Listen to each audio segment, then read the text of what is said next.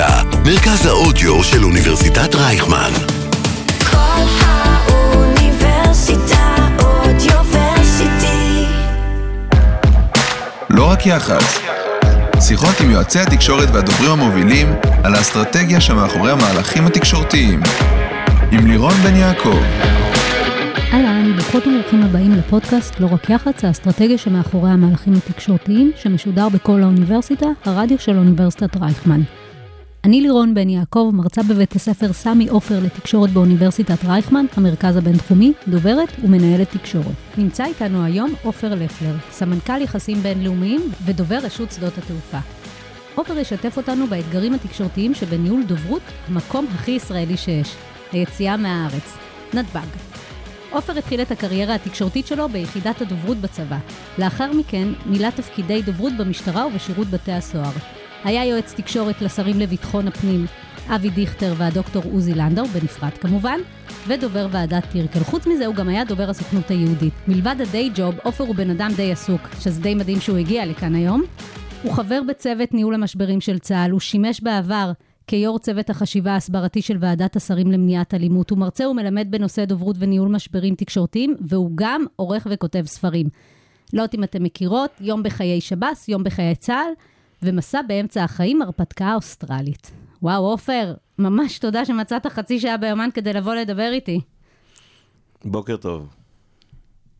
יש תפקידים בעולם התיירות שנראים נורא נורא כיפים ומגניבים, כי הם כוללים טיסות לחו"ל, יעדים אקזוטיים, מלונות, מלונות מפנקים ועוד כל מיני. איכשהו דובר רשות שדות התעופה, לאור הכותרות, לא נשמע כזה מפנק. אני חושב שזה מפנק מאוד. אני חושב שאני נחשף כל יום לציבור הישראלי. צריך לזכור, אנחנו מעבירים מדי שנה, אה, בשנים הטובות שלנו, והאחרונה הייתה 2019, 24 מיליון נוסעים. אני פוגש את, אה, לא את כולם, אבל אני פוגש רבים מהם בכל מיני, גם ברשתות החברתיות וגם באמצעות התקשורת, ואני חושב שאני חווה גם את התיירות שמגיעה לישראל, וגם את הישראלי על כל גווניו. אין מקום שבו עוברים כל כך הרבה ישראלים בנקודת זמן אחת, בתקופות שהן בדרך כלל אה, עם הרבה שמחה. כלומר, כשיוצאים לחופשה, שבחגים או בחודשי הקיץ. עד שמגיעים לנתב"ג, ואז השמחה קצת יורדת עם התורים והמזוודות שהולכות לאיבוד. אם נסתכל על נמל התעופה בן גוריון, נמל התעופה בן גוריון זה מקום שמתייחסים אליו לא באופן רציונלי, אלא באופן אמוציונלי. הכל מהבטן, זה שלי, זה הבית שלי. זה שנסעתי עכשיו לחוץ לארץ, לחופשה, ואני אעמוד כדי לעלות לאייפל שעתיים ושלוש, רק בשביל להיות על האייפל, זה מקובל, או ביורו דיסני על כל מתקן שהוא. אבל כשאני עומד בנמל התעופה בן גוריון למעלה מעשר דקות, בדרך כלל זה נראה כמו שלוש וארבע שעות, ואת הדוגמאות אנחנו רואים עכשיו. אני חייב לציין שאנחנו בקיץ הנוכחי ב... מי שיגיד במשבר, נכון, עולם התעופה במשבר, הוא אמור לצאת ממנו, כי אנחנו איזה כפר גלובלי, עולם התעופה הוא כפר גלובלי. ושאלתי אם אני נהנה מהעבודה אה, של פינוקים בעול- בעולמות אחרים, אז הדרך היחידה שלי לראות היום את העולם, זה כשאם יש לי כנסים מקצועיים, או מפגש אה, עם מנהלי נמלי תעופה אחרים בעולם, אה, אנחנו, כל אחד מאיתנו מביא איתו איזה סל, ואני תמיד מסתכל ואומר, אנחנו מצבנו הרבה יותר טוב מכל העולם. והמטרות של כולכן זהות? היום במיוחד, אני חושבת שהקורונה, אחד הדברים שהיא מאוד מאוד חידדה, זה שהבעיות וההסמכות והקשיים והמורכבויות הם זהות בהרבה מהדברים, במיוחד כשמדברים בעולמות שלך, לא? בראשון לינואר 2020 עמדנו לקראת uh, שנה של נמל התעופה בן גוריון, היה צריך לעבור מקטגוריה של שדה, נמל תעופה בינוני לנמל תעופה גדול. Uh, מה זה גדול? איטרו עם 50 מיליון נוסעים, uh, אנחנו אוהבים להשתמש עכשיו באבו דאבי, בדובאי, במקומות האלה של 70 מיליון נוסעים. ב-20 למרץ עולם התעופה היה באפס תנועת נוסעים. נמל התעופה בן גוריון ב-15 למרץ היה בו אפס נוסעים. בחודש הראשון של הקורונה היינו עם 800 נוסעים ביום, ורובם היו, טסו בחליפות. עולם התעופה חווה משבר שהוא לא ידע כדוגמתו מיום, מיום הטיסה המסחרית הראשונה. ואנחנו רואים שהבעיות הן לא בעיות איפה זה ישראליות. פגש אותך כדובר? זה פגש אותי קודם כל בהתמודדות, ואגב, ככל שירדו... היית מוכן בכלל לסיטואציה כזו? היה לך תרחיש מגירה שאומר, חוץ מ, אתה יודע, היום הדין שהכל, שנופלת פצצה ומחסלת את כולנו. הייתה לך איזושהי תוכנית מגירה לאיך כדובר אתה מתמודד עם יום ש... אין טיסות? אף אחד בעולם לא חשב שנגיע לסיטואציה שכולנו נדבר בשפה אחת, עם מחלה אחת, בינלאומית. אנחנו הגענו באמת לאירוע שאני לא יכול להגיד שידעתי אז שזה... מה היה? היה חמ"ל בתוך נתב"ג? מה, אז איך, אני- איך אני התמודדת רוצה- עם זה? אני, אני רק רוצה שנבין, אנחנו הרי חיים, אנחנו איזה וילה בג'ונגל הזה שנקרא מזרח תיכון. אנחנו מוצאים את עצמנו פעם בשנה, שנתיים באיזה מבצע צבאי, וניסיונות של אה, חמאס, חיזבאללה, אה, להשבית את נמל התעופה בן גוריון. אנחנו מתמודדים עם אירועים ביטחוניים, אם זה מהצפון או מהדרום, ובצוק איתן ראינו שניסו להשבית את נמל התעופה בן גוריון, ולא סתם מדינת ישראל הקימה נמל תעופה אסטרטגי שני ברמון ליד אילת, שזה כבר בשומר חומות הוכיח את עצמו בניסיון לסגור את נמל התעופה בן גוריון, העברנו את תנועת הנוסעים והמטענים לשם. איפה אתה בתוך זה ובתוך כדובר? זה אתה נערך ל... בעיקר להעביר לאוכלוסייה, לציבור בישראל, שעומד לטוס, מה- איך להתנהל. כי באירוע דרמטי שבו צריך לסגור את נמל התעופה בן גוריון, צריך להעביר הסברה לאוכלוסייה שצריכה להגיע. כמובן באמצעות התקשורת, או באמצעים של הרשתות החברתיות, שזה כלי חשוב מאוד, כי אנחנו יודעים איך להגיע לציבור בכלל, לאו דווקא רק דרך התקשורת. ואז בעצם המסרים שלך זה מסרים של אה, הסברה מה צריך לעשות, או גם מס- מסרים מרגיעים? קודם כל מסרים מרגיעים, כי הכוונה שלנו להשאיר את השמיים פתוחים, ולראיה השארנו את השמיים פתוחים במדינת ישראל, לפחות בעשר שנים שאני דובר רשות שדות התעופה, לא נסגר ולו ליום אחד השמיים, למעט בקורונה. בוקר אחד קמנו והקורונה לא, הכש... לא הכינה אותנו לזה. וככל שירדנו בתנועת הנוסעים, ככה העבודה שלי בלהעביר מסרים, שנמל התעופה הוא בטוח, שלא עוברים בו חיידקים, שאנחנו שומרים על הגבולות והעובדים שלנו נמצאים בחזית העשייה, העבודה שלי הפכה להיות הרבה יותר קשה בלהסביר שהחומה הזאת שנקראת נמל תעופה בן גוריון, הוא לא רק הבית של הישראלי, הוא גם המקום שבו אתה מגן עליו. לא סתם הכנסנו את מעבדת הבדיקות של ה-PCR, זה היה יוזמה שהתעוררה כתוצאה מכך שאנחנו נמצאים במשבר עולמי. אף אחד בעולם לא חשב שהתעופה תהיה משותקת. כשדיברנו בתחילת 2020, היה מחסור בכ-50 אלף טייסים בש... בשמיים. מצאנו את אותם טייסים מובטלים, מטוסים עומדים על הקרקע, והדבר היחידי שמחפשים זה אזורים יבשים בעולם כדי לאחסן בהם מטוסים. אני חושב שאחת התמונות המדהימות של תחילת הקורונה זה מאזור דרום ארצות הברית, שבו רואים ערימות של מטוסים שרק אתמול היו בשמיים, כרגע, אם נסתכל כרגע על השמיים, יש בערך כ-20 אלף מטוסים נעים מנקודה אחת לשנייה. מיליוני אנשים נמצאים כרגע בשמיים. וכשאתה מסתכל על התמונה הכוללת, ואתה מסתכל על, לדוגמה על ה Flightradar, שזה המכשיר שבו כל חובב תעופה, או מישהו שרוצה לעקוב אחרי מטוס מסתכל, רואים עכשיו שטיח צהוב מעל העולם, והיה יום אחד בקורונה שראינו... מעט מאוד מטוסים. אז איך אתה העברת את המסר שיש כאן דברים, קורית כאן עבודה, אנחנו כל הזמן בעשייה, בזמן שאין מטוסים באוויר? זה בדיוק העניין. החוכמה היא זה קודם כל לייצר מהר בנק מסרים. להתאים אותם למסרים הממלכתיים והשמירה על הגבולות כדי למנוע מנוסעים, בעיקר זרים, להביא לכאן את, ה, את ה, כל אותם וריאנטים שכל הזמן גילינו אותם. אף אחד, גם לא, לדעתי גם לא במשרד הבריאות, נערך ליום, ליום כזה שהוא יצטרך להפוך להיות המוביל בהסברה הישראלית, לעומת אנחנו כנותני שירותים צריכים להסביר לציבור במדינת ישראל שנמנע ממנו עכשיו לקיים את החופש הכי חשוב, שזה חופש התנועה. ולצאת ולהיכנס למדינת ישראל. ועדיין הכותרות היו שנתב"ג זה השער, זה שער הכניסה של הקורונה. נכון. איך משנים את זה? אפשר לשנות את זה? התדמית של נתב"ג נורא נפגעה מזה, לא? אני לא חושב שאני אני עשיתי כמה וכמה סקרים במהלך הקורונה, להסתכל על התמונה הכוללת. אני חושב שהניסיון של התקשורת להכות בממשלה באמצעות הכותרת מחדל נתב"ג לא צלחה, כי כשבדקנו האם... בדקתי, בדקתי בסקרים, בסקרי עומק. מה, מה אומרת לכם הכותרת הזאת? הכל הופנה כלפי הממשלה, ולכאורה הפעולות שהם לא נקטו כדי לסגור את, השער, לסגור את השער. תראו, אנחנו הקמנו בית במדינת ישראל, וזה אחד הדברים החשובים שהסברתי בתחילת הקורונה. אנחנו הקמנו בית במדינת ישראל אחרי השואה. אם יש עכשיו שואה שקוראים לה קורונה בעולם, הבית היהודי צריך להישאר פתוח לעם היהודי ולא משנה איפה הוא.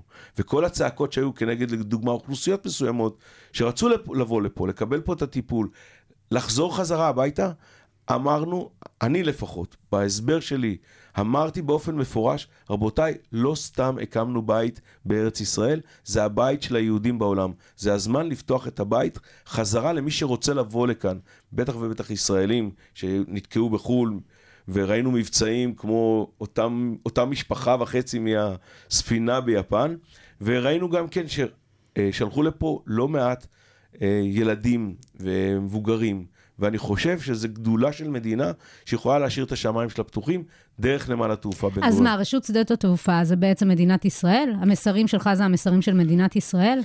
אין לך, אתה יודע, אין לך מתחרים. יש לי מתחרים. מי? קחי את האוטו, סעי למצרים, דרך סיני, תטוסי, קחי את האוטו. זה באמת מתחרים? זה לא ריאלי, אז, בוא. אה, נכון, ואני אומר את זה בבדיחות הדעת. נכון, לכאורה אנחנו מונופול. אז, אתה, אז המסרים שלך, זה המסרים של הממשלה, זה המסרים של ממש המדינה. לא. אני חושב שהיה התנגשות אפילו בין המסרים שלנו לבין המסרים של המדינה, אה, ובסוף אני עובד מדינת ישראל.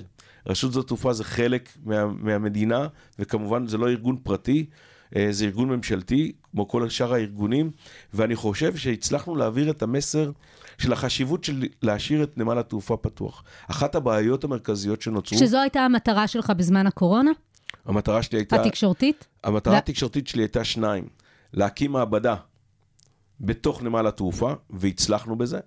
הצלחנו להניע את מקבלי ההחלטות בלהקים מעבדה בתוך נמל התעופה. באמצעות מסרים ופעולות שעשית דרך התקשורת? באמצעות התקשורת העברנו מסרים. אה, בהתחלה אני יכול להגיד לך שלפחות אה, התקיימה שיחת טלפון אחת שבה אמרו, אנחנו מציעים לכם שתשתיקו את הדובר שלכם בנושא של המעבדה. ובסוף התרצו, והוקמה מעבדה, מעבדה מעולה, אחת מהמעבדות שממשיכות להיות, נכון שיצא עכשיו מנמל התעופה בן גוריון, כי הכל השתנה, אבל אחת המעבדות שמובילות במדינת ישראל בבדיקת כל מיני נגיפים. בשיתוף עם מי אתם עושים את זה? היה מכרז, זכתה חברה, ולאחר מכן היה מכרז נוסף של משרד הבריאות, ועכשיו היה מתוכנן להיות מכרז נוסף, כי לא חשבנו, במרץ השנה עוד היינו באומריקון. לא חשבנו שאנחנו עכשיו, בתחילתו של קיץ, נהיה שוב בפריחה תעופתית. לא אנחנו ולא העולם. ולא סתם, אנחנו רואים חלק מהמשבר התעופתי, שמתמודדים איתו נמלי תעופה, ודוברים מקבילים לי.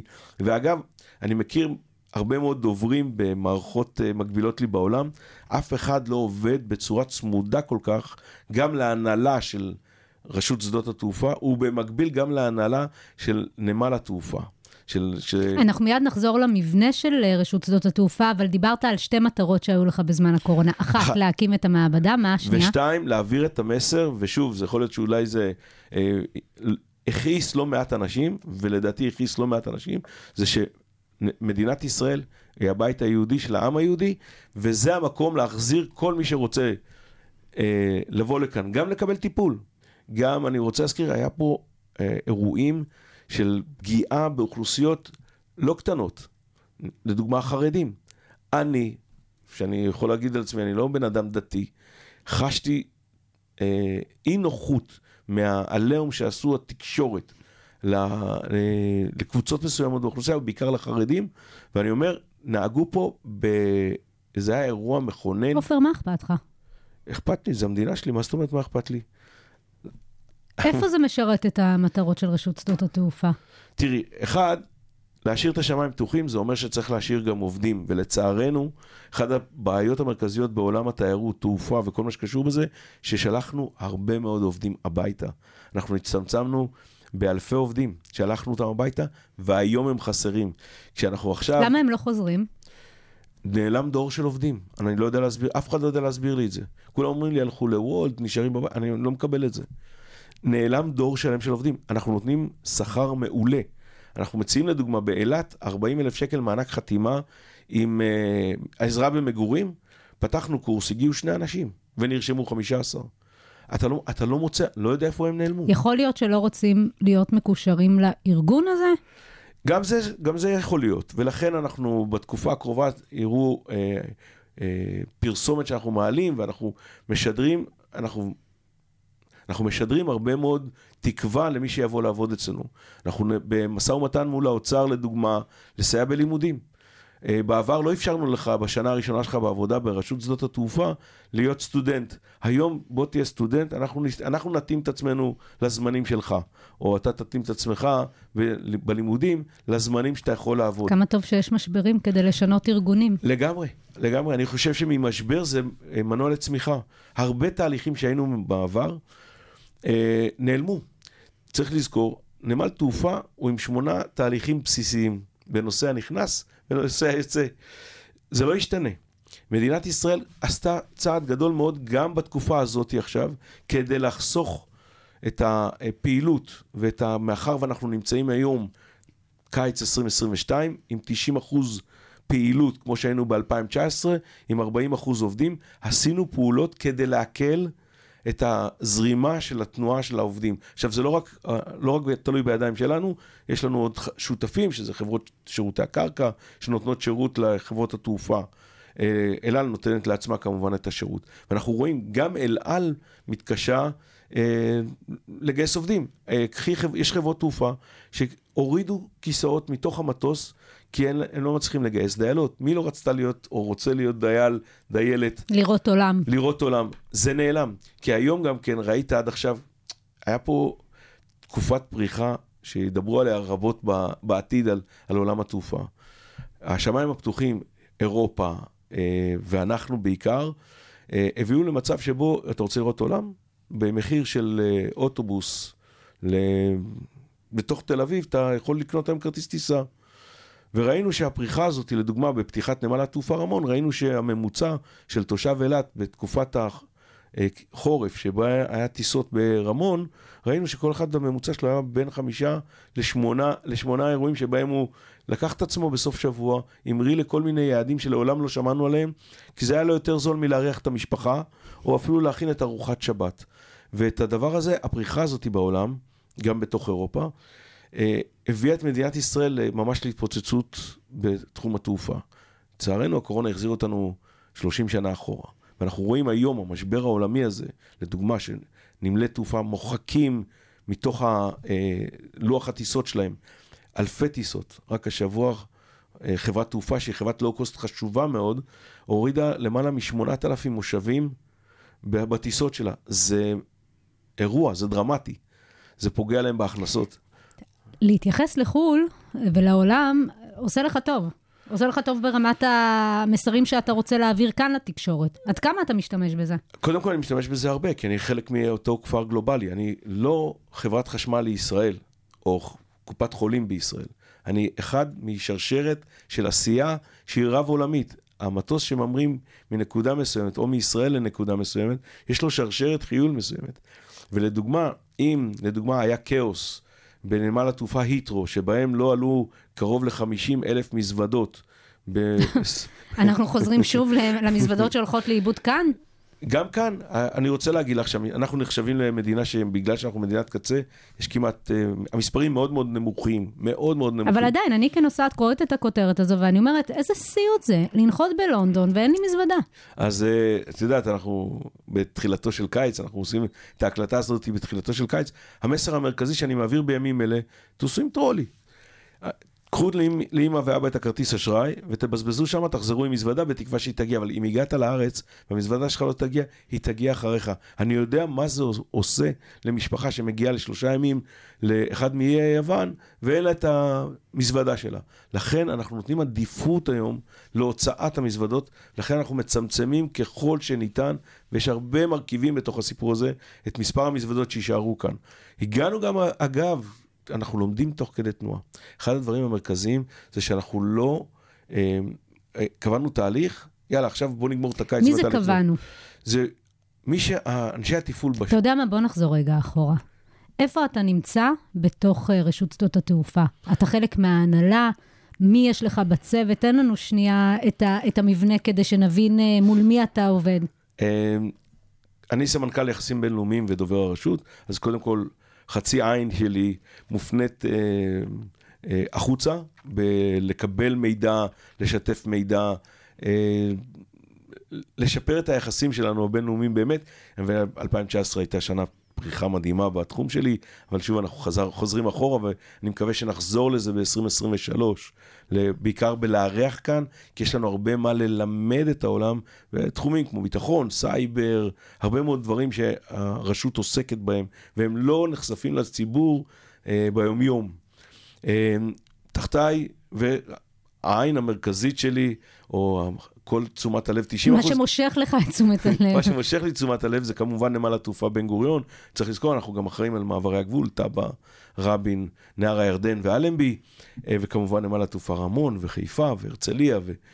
אה, יש לנו עוד מגוון פעילויות רחב, אבל הוא, הוא לא שואב ממני את תשומת הלב כמו נמל התעופה בן גוריון, ש-95% מהעשייה שלי עוסק בתחום הזה. ותחתיי עובדת, אה, יש לי סגנית, שהיא הרבה שנים בתחום, ליזה דביר, היא גדלה בתוך הרשות ונשאבה לדוברות ב-2004, אה, כשפתחו את אה, טרמינל 3. היא עסקה אז בהסברה ונשארה בעולם הזה של הדוברות, ועוד יש לי מפיקה ראשית, כי רשות שדות תעופה מקבל בדרך בממוצע ביום כבין 50, לפני הקורונה זה היה ממוצע של בערך 100 פניות ביום, לעשות בהם סרטים. הלוויות, ברי מצוות, אה, טקסים. לא הבנתי. יש עלינו המון... אתם אולם אירועים? מבקשים, כן, אני רוצה רק להציע נישואים, מה קרה? אני בא עם שטיח אדום. ואתם נותנים? אתם מאפשרים לא, לא, את זה? אנחנו לא מאפשרים. אנחנו, יש לנו, קודם כל, כל שנה מסיימים הרבה מאוד אה, סטודנטים את... אה, עומדים לסיים בקולנוע, אה, סטילס, אה, you name it, והם מבקשים לעשות אה, רק אה, קליפ קטן, רק סרט קטן, תן לי רק מסוע. חלמתי על מזוודה נוסעת.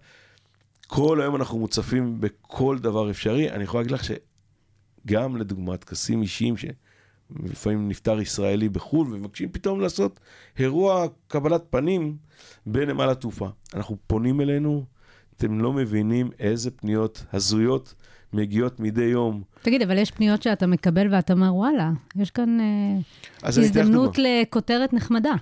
אז יש אה, פעילות אה, כמו הבאת בעלי חיים, הספארי לדוגמה. אז אה, שזה גוף שאני נהנה, כנער בן 17 וחצי לפני הצבא, עבדתי שם, אז יש לי פינה חמה לספארי ברמת גן. אה, המון בעלי חיים מגיעים לכאן, כלבים למשטרה, הם מבקשים לעשות לזה יחסי ציבור. אה, לא זוכר מה היה הדבר האחרון שהגיע, שהדהים אותי, החל מעיוור חמורים, יצ- ייצור חמורים. יש פה, נדמה לי שמחר יש ייצור חמורים. חסרים לנו חמורים בישראל? אז uh, יש המון פניות. לזה, לטובת העניין הזה יש אה, מפיקה, המון סרטים. אין כמעט uh, תוכנית טלוויזיה בריאליטי שלא רוצה להשתמש בנמל התעופה כפלטפורמה. אנחנו מסייעים להמון... Uh, מפ... תראו, מדינת ישראל זו מדינה ששואבת אליה הרבה אנשים בעולם התקשורת. Uh, במדינת ישראל משרתים כמה אלפים של uh, זרים שעובדים כאן, לסייע להם בלצאת מהארץ, להיכנס לארץ.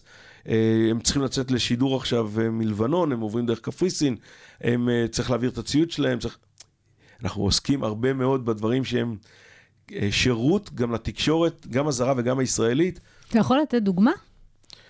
מה זה אומר לתת שירות לתקשורת הזרה? אה, יש, כן, עכשיו לאחרונה יצא צוות, אה, שכח לדבר איתי, מה שנקרא, אה, שכ, פשוט שכחו לדבר איתי, והציוד שלהם, שהוא ציוד אלקטרוני מאוד מורכב, לא עבר את הביטחון. ואז הם הגיעו לשידור בחוץ לארץ, ומאחר והיה צריך לעשות בדיקות מיוחדות לציוד, כי עובדי הביטחון והטכנולוגיה לא יודעים להגיד, אוקיי, זה שייך ל-BBC או NBC, והם פשוט הגיעו ולא היה להם ציוד לשדר איתו. משהו פשוט, ואתה מתערב באמצע הלילה ואתה מוודא שעושים את הבדיקה הביטחונית כמובן החשובה ולא מוותרים עליה, אבל עושים אותה באותו רגע ומעלים את זה על המטוס הראשון, כי אתה יודע שמחר בבוקר צוות שידור צריך לשדר. אנחנו עוסקים, יש אלינו פניות, באמת, אה, אני פשוט, אני כל הזמן צוחק כשאני אומר, אני, אתם חושבים שאני דובר, אני מוצא מזוודות לאנשים, אה, תעביר אותי בתור. אה, you name it. הכל. הכל, הכל. ועדיין אתה מדבר, אתה מדבר על צוות של שלושה אנשים. שלושה אנשים עסוקים 24/7 בעניין הזה, וכשאני אומר להם, אתם אל תענו בלילה, לי, למשל, לי משלמים לענות בלילה. ואגב, אנחנו מקבלים גם כן, לדוגמה, פניות מאזרחים. יש רעש עכשיו מעל ראש העין. סוגיה, אה, או ראש העין, יגל, הפנייה הכי מוזרה שקיבלתי לאחרונה, יש רעש של הרכבת. כי הרכבת עוצרת בנתב"ג, והיא עושה רעש באחד המושבים הקרובים, כי היא מחממת כנראה את המנועים שלה או בכניסה ל... אז את התלונה הזאת לא פנו לרכבת. איך באמת מתמודדים עם הרעש מעל, אה, מעל הבתים? כשמתלוננים על הרעש, כשאני מקבל את התלונות האלה ממודיעין, מראש העין ומתל אביב, אני יודע ש... יש לך תגובה מוכנה לדבר לא, הזה? לא, אני יודע שארגז הרעש שלנו עובד, וחלוקת הרעש או חלוקת הטיסות בנחיתות וההמראות עובד כמו שצריך. אתה פשוט לא מתמודד עם זה תקשורתית? לא, אני מתמודד, אני כל יום עונה על זה, כל יום. Uh, תראו, uh, מי שקנה בית ביום כיפור, שלא יתלונן על זה שהוא, uh, שיש לו רעש. אבל אתה עונה ככה כי אתה מונופול. לא, אני... למה אתם לא משנים את המסלול? כי אי אפשר לשנות מסלולים, מסלולים זה אתה לא משנה אותם. יש זווית, כניסה למטוס, יש שלושה מסלולים בנמל תעופה בן גוריון. אתה בא ואומר בעצם, מלכתחילה ידעתם שזה המצב, בעיה שלכם. לא, אני אומר משהו אחר.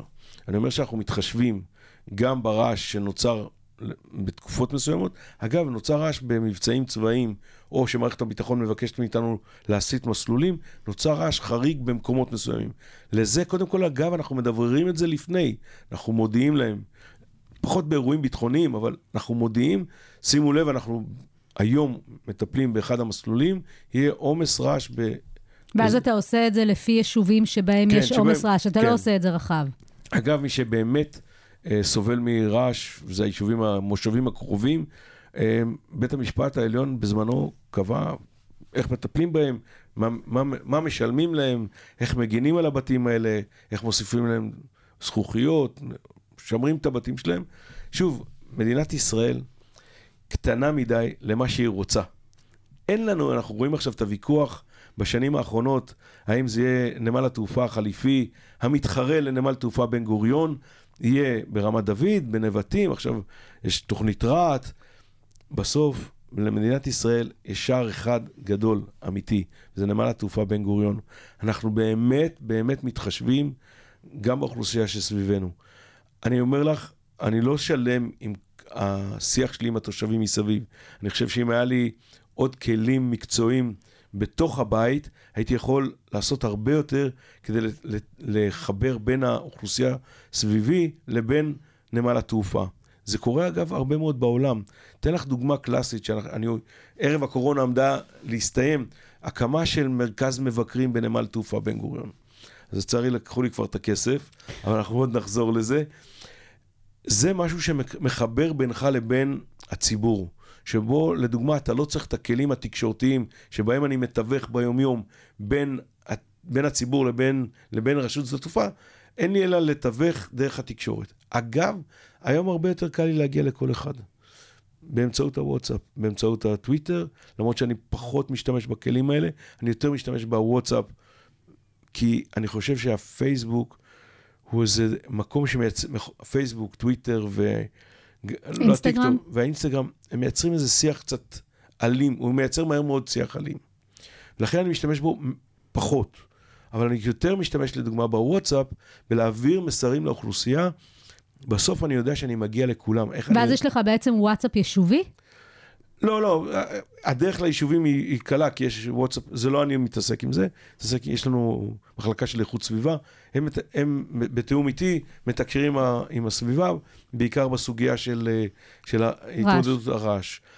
אני חושב שאם היה לי מרכז מבקרים, ובלי מרכז מבקרים, ביקרו בנמל התעופה בן גוריון ב-2019 קרוב ל-20 אלף מבקרים, מטיילים, שבאו ללמוד על עולם התעופה. עולם התעופה הוא עולם מרתק. לא סתם יש פה כ-50 אלף ספוטרים, שזה חובבי תעופה, שאלה יושבים לי על הצוואר, תאמיני לי, יותר גרוע מאחרוני העיתונאים. טיפלתי בעבר ב... הייתי יועצת תקשורת של אל על, וגיליתי את החובבי תעופה, שזה באמת אנשים שהם פריקים של העולם הזה, שהם יודעים בדיוק כל מטוס, מה הרווח, בין המושבים, כמה גלגלים. עולם אחד מרתק. הדברים שהענקתי להם, ביכולת שלי להניע תהליכים בתוך הארגון, זה במת צלמים. יש בחלק המערבי של נמל התעופה, במת צלמים, כדי שיוכלו לצלם המראות. אבל לדוגמה, אירוע מדהים שהיה, זה האנטוב, שזה המטוס הגדול בעולם, ה-380, שבא לישראל בתחילת הקורונה, או בין אה, שני סגרים, זה הביא לנמל התעופה בן גוריון כעשרת אלפים איש, גם מיישובי הסביבה, ילדים ומשפחות. בהתחלה חשבתי שאני אאפשר קצת לספוטרים לצלם, אבל כשהבנתי את כמות האנשים שהצטופפו על הגגות מסביב, אמרתי, תחסמו לי את אזור טרמינל 1. ביקשתי מהביטחון ומיחידה שיש לנו, יחידה למניעת עבירות, שזה חלק מהתחום עשייה שלה, תחסמו לי את כל החזית של טרמינל 1 בצד האווירי. פתחתי את השערים של נמל התעופה בלי בידוק ביטחוני, והכנסתי משפחות עם ילדים. אני, אני חייב, את יודעת, עכשיו אנחנו עוד מעט שנתיים אחרי, יש לי צמרמורת מזה. בשביל לראות את המטוס הגדול בעולם נוחת במדינת ישראל. אין לך מושג איזה תגובות קיבלתי, ושוב, ותקשרתי את זה בשנייה, שפתחתי את השערים.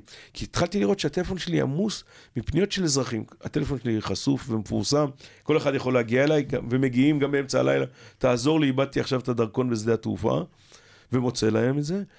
אבל הרגשתי שהטלפון שלי נמס מכמות ההודעות שנכנסות, שת- איפה לעמוד, אה, הגג פתוח, הגג סגור, אני עומד על החניון, לא רואים טוב, אני מפחד שהילד ייפול לי. העברתי מסר מהיר, שפתחנו את השערים. מדהים. אמרו לי, אמרו לי הביטחון, תגיד, לעולם לא... אמרתי, מי שיבוא עם נשק, מי שירצה לעשות פיגוע, תדעו לטפל בו. אני לא, אני לא חושב שמישהו יוכל להתארגן עכשיו לפיגוע בכזאת מהירות. וראיתי את הנהר אדם, נהר אדם, שהתייצב שם ליד המסלול, וראיתי את האושר של הילדים בעיניים. אגב, בימים אלה שאני עוסק ועוזר בביטחון, בטיפול בישראלים, אני רואה את האושר של הילדים בעיניים. אנחנו יוצאים אחרי משנתיים משבר לתקופת פריחה תעופתית שאנשים יכולים לצאת ולהתאוורר. אנחנו איזה סיר לחץ, ואת התקשור שלי לציבור, אני גם עושה היום במגע ישיר כשאני פוגש אותם. ואחד הדברים המצחיקים זה שאתמול משפחות אמרו לי, אה, ראינו אותך בטלוויזיה, בגלל זה אנחנו טסים עם טרולי. וזה... ועדיין אני אשאל אותך, הישראלים מתלוננים המון, נורא נורא רגישים למקום הזה שנקרא נתב"ג. הרגשות שלהם הם לא, לא תמיד, אני אגיד, אה, חיוביים. איפה זה פוגש אותך כדובר? קודם כל זה פוגש אותי כל אלפית שנייה. צריך לזכור שכל אזרח שמגיע למדינת, כל אזרח שרוצה לצאת ממדינת ישראל, הוא יוצא עם מכשיר הטלפון שלו, זה רדיו, טלוויזיה, אה, במקום אחד. אתה יודע, יש תורים מטורפים, אני ישר מתעדכנת בפייסבוק או בא- באינסטגרם שלי, אני רואה את זה שם. ולכן, אה, הרבה פעמים באותו רגע יחסי, שאתה, נדמה לך שאתה נכנס לאיזה תור ענק, אתה אחרי עשר דקות, אתה אומר לעצמך, רגע, אני כבר בדיוטי. נכון, יש תורים. היו תורים ויהיו תורים. ואגב, זה חלק מההסבר הפשוט, שבנמל תעופה אתה חייב לעבור תהליכים מסוימים, יהיו בהם תורים, יש בהם תורים לא רק פה, בכל מקום בעולם. תיקח בחשבון שעכשיו זה טיפה יותר קשה, אנחנו לומדים תוך כדי תנועה ואנחנו משפרים את זה. אני מאמין שאת הקיץ הקרוב ואת החגים, חגי תשרי, אנחנו נעבור ב... לפחות בתוצאה של 2019, כי גם אז התמודדנו להוריד עוד ועוד זמנים, שזה בערך בין 50 דקות לשעה עד שאתה יושב נוח בדיוטי פרי מהרגע שירדת מהרכב שלך.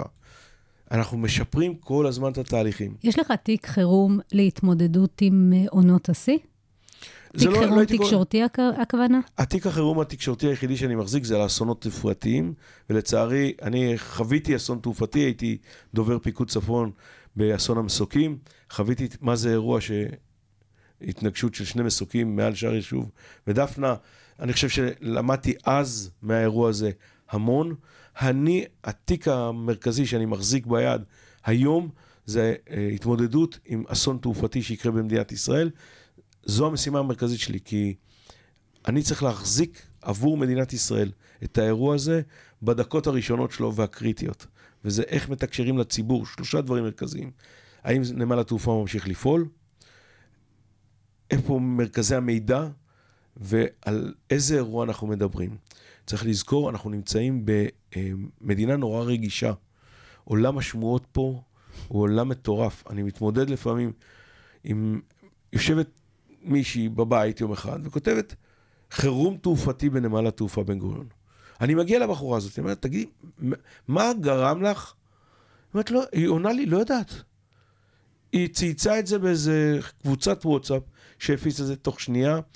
שיש אירוע, אנחנו מתקשרים את זה מיידית עם העיתונאים. יש לנו נוסחים לאירועים, לאירועי חירום תעופתיים, הם נוסחים קבועים אצלי בטלפון, בלחיצת כפתור זה מגיע לכולם.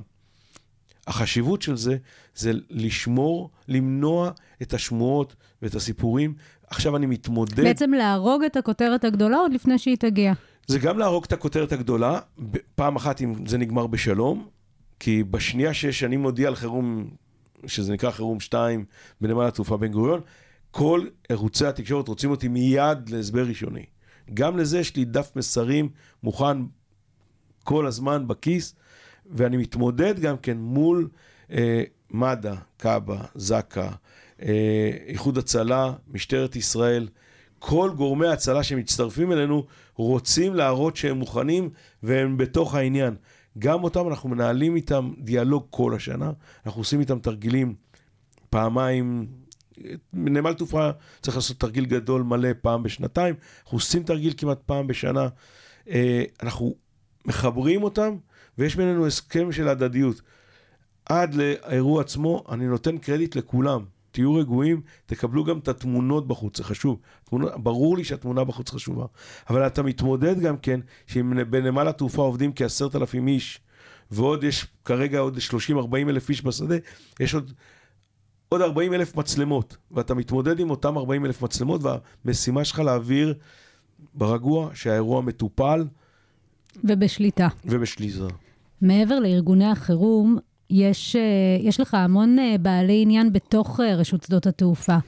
אם זה חברות התעופה, אם זה הביטחון. עד כמה אתה מעורב? אני חושב שאני, אני, כאילו, מספיק שיש עיכוב בטיסה, זה רשות שדות התעופה. את, כאילו, אני מניחה שאתה אהו. תמיד נמצא שם בכותרת, אבל זה לא שלך הרבה פעמים. ולכן קל לי מאוד לדברר את זה בהרבה מאוד אירועים. ואני אומר לא, ללא מעט אנשים, תראו, כשחברת תעופה מבטלת אה, את הטיסות שלה, קל לי, אני יכול להאשים אותה. אבל בסוף היא שותפה שלי. ובסוף זה אני. וזה ג'יימס ריצ'רדסון, שחי לו בתוך נמל התעופה, זה הדיוטי פרי זה שלנו. הדיוטי פרי שלנו, אה, זה אני בסוף. ואם יש שם שירות גרוע, אני יודע לדבר עם ההנהלה של ג'יימס ריצ'רדסון, אם קרה איזשהו אירוע. והרבה מאוד פעמים אני מוצא את עצמי גם מגן על השותפים שלי. כמובן שיש להם כל אחד יחסי ציבור ודוברות, ו... אבל אנחנו עובדים, אנחנו גוף אחד. גוף אחד שאמור לתת שירות. המשימה שלנו בסוף זה לתת שירות, שאתה תצא לעבודה, לחופשה, תמיד עם חיוך. ותדע שאתה חוזר הביתה ומקבלים אותך עם חיוך. ושוב, יש לי שם, צריך לזכור, משטרה ומכס ורשות האוכלוסין. זה גופים חזקים שהם נותני שירות אצלי, ולשמחתי, הם שותפים שלנו. וכשאתה שותף של מישהו, זה, זה בדיוק העניין שבה אתה מייצר שיח טוב עם, עם קהל רחב יותר.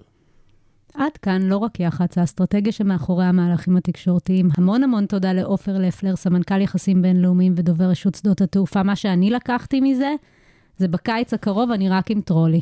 בקיץ הקרוב תבוא עם סבלנות וסובלנות. ויש לי את הטלפון שלך. שיהיה לנו בשורות טובות ושנעבור את הקיץ בשלום. המון תודה. מוזמנות ומוזמנים להירשם כמנויים של הפודקאסט לא רק יח"צ. אפשר למצוא אותנו באפליקציות הפודקאסטים ספוטיפיי, אפל וגוגל, ובאתר כל האוניברסיטה של אוניברסיטת רייכמן.